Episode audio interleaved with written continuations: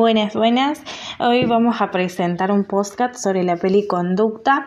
Esta es una película cubana en la cual vamos a poder visualizar la vida cotidiana y más particularmente la vida de un niño llamado Chala y su maestra Carmela, una docente con muchísimos años de experiencia.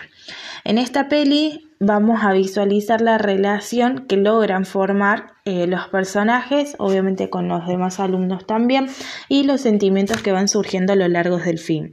Carmela es una docente, como dijimos. Ella busca ejercer la educación en donde los derechos del niño y sus demás alumnos y alumnas sean lo esencial, donde dejen de ser vulnerados, y esto claramente la va a llevar a saltarse algunas normativas y órdenes por parte de la trabajadora social y su directora.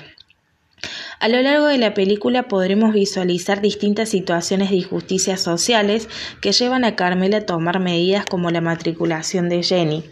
Jenny es una gran alumna, pero ella carga con la cruz de ser palestina, en lo cual le dificulta el sobrevivir en La Habana, ya que no tiene la dirección asentada.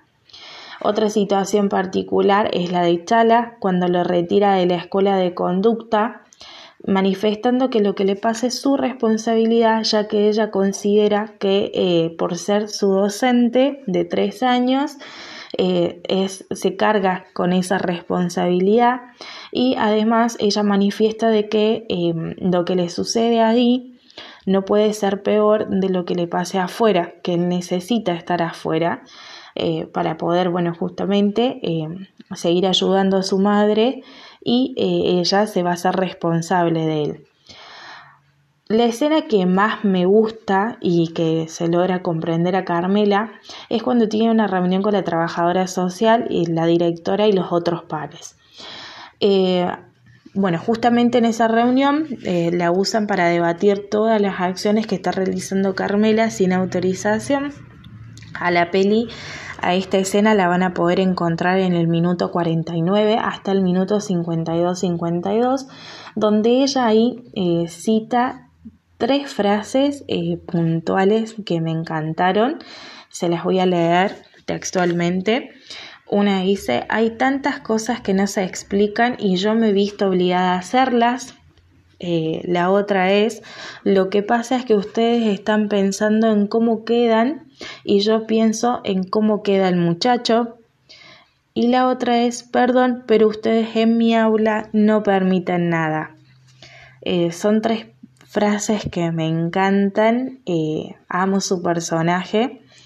Y en esta escena también obviamente podemos resaltar una de las teorías de igualdad de Dubet, igualdad de resultados, en donde logramos ver que Carmela busca siempre un rendimiento académico similar entre todos sus alumnos y alumnas, a pesar de las situaciones que estén atravesando particularmente.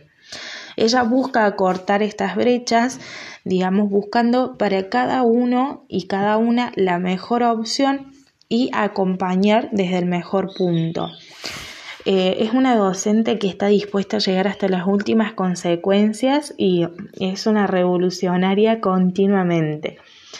Bien, hemos llegado al final. Espero que puedan compartir. Nos vemos muy pronto. Los saluda Gisela Domínguez.